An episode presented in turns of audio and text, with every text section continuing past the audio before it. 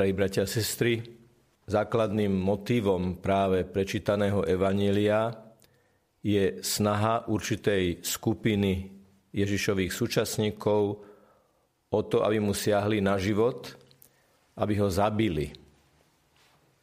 Prečo ho chceli zabiť? Preto, lebo ho chceli umlčať. A prečo ho chceli umlčať? Pretože vnímali, vedeli, videli, že jeho slovo má moc. Veď si môžeme spomenúť na otázku, ktorú si kládli Ježišovi poslucháči. Aké to je slovo, ktoré hlása tento Ježiš z Nazareta. Slovo, ktoré má moc. A slovo, ktoré má moc, jednoducho skupina Židov, Ježišových súčasníkov chceli umlčať. Hneď by sa nám na prvý pohľad mohlo zdať, že hovoríme o historických veciach, že ako by sa toto mohlo týkať našej súčasnosti. Nuž vždy vtedy, keď chceme umlčať hlas nášho svedomia, ktoré je formované a inšpirované čítaním zo svätého písma, keď počujeme Božie slovo a svedomie nám signalizuje človeče, toto je o tebe. Človeče, veď to vystihuje teba. Človeče, veď to vystihuje tvoje zmýšľanie, tvoje spôsoby, tvoje postupy, tvoje rozhodovanie. V tom je živé slovo živé, že tne niekedy do živého, alebo vyjadrime to jemnejšie, zasahuje do živého. A zasahuje do živého, pretože mocné Božie slovo sa stretlo v našej duši s tým, čo by sme, hadám, počítačovou terminológiou mohli nazvať citlivé pole. To je tá časť na obrazovke, na ktorú keď kliknem, keď sa je dotknem na dotykovej obrazovke, tak sa zrazu spustí nejaký proces. Závisí od toho, na čo siahnem, čoho sa dotknem. A niekedy to Božie slovo ma tu môže sa dotkne tej citlivej vrstvy môjho srdca, môjho svedomia a čo si sa spúšťa. Nejaký proces, ktorý je ako keby sme stáli na výhybke. Alebo to pripustíme a uznáme, že to Božie slovo ma usvedčilo z niečoho, za čo sa mám kajať, čo mám ako impuls pre pokánie, alebo to slovo v sebe zabijem, zahluším a zdôvodním si, prečo sa to nemôže týkať mňa. Zdôvodním si, aké sú okolnosti, aký je môj stav, aké sú moje východiska, pre ktoré sa tie prípadné výčitky svedomia práve mňa týkať nemôžu.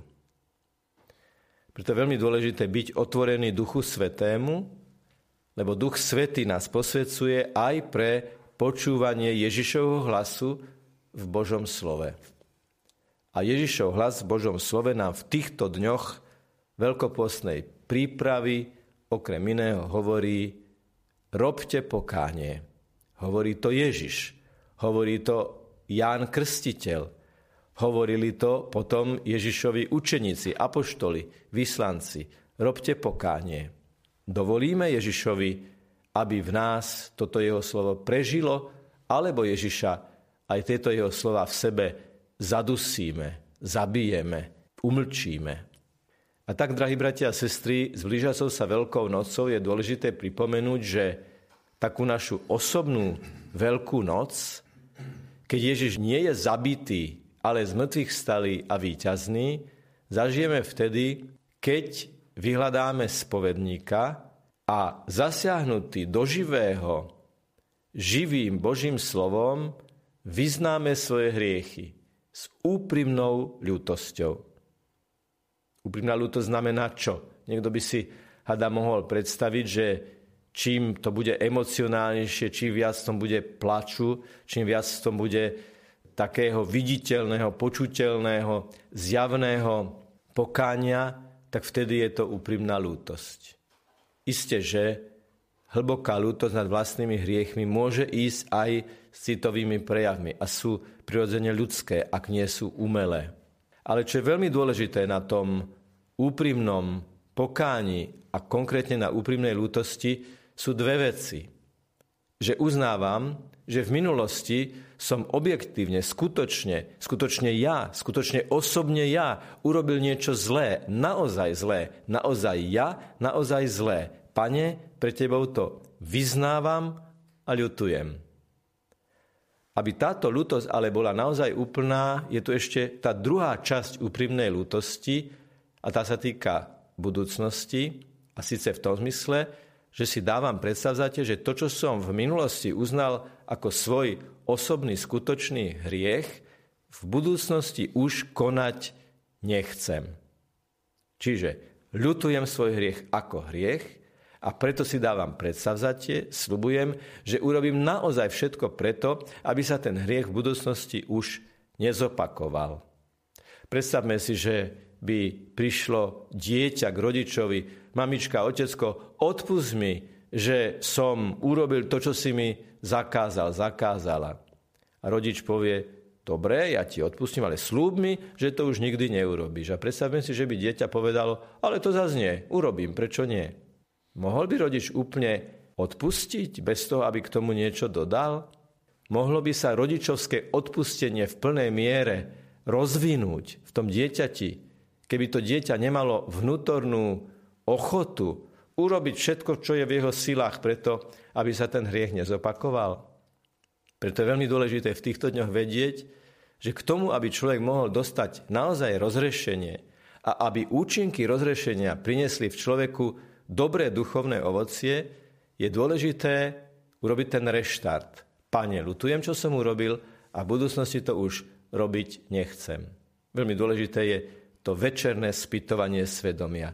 Keď hovoríme pánu Ježišovi, tomu Božiemu oku, ktoré nás videlo celý deň, tej Božej kamere, ktorá nás sledovala láskyplným, ale veľmi pravdivým pohľadom celý deň, keď si večer zrekapitulujeme to, akí sme boli, aké boli naše reči, slova, skutky, rozhodnutia, rozhovory a tak ďalej. Je to nie pesimistická, ale optimistická správa, že keď sa kňaz pomodlí a povie, ja ťa rozrešujem od tvojich hriechov v mene Otca i Syna i Ducha Svetého, tak sme očistení, reštartovaní na to, aby sme pod Božím impulzom pokračovali na ceste s ľahkosťou tých, ktorí vedia, že ich Boh nekonečne milosrdný a láskavý očistuje. V spovedniciach na celom Slovensku, vo všetkých dekanátoch, farnostiach, kostoloch čakajú v týchto dňoch spovedníci v rozšírenej časovej výmere práve preto, aby všetkým, ktorí sa chcú zmieriť s Bohom a ktorí chcú dovoliť Ježišovi, aby v nich žil čo najplnšie, aby mohli dať rozrešenie a povedať, choď v pokoji, Boh ti odpustil. To sú krásne slova, ktoré naplňajú náš život svetlom, ktoré sa nestráca. Nech je pochválený Pán Ježiš Kristus. Amen.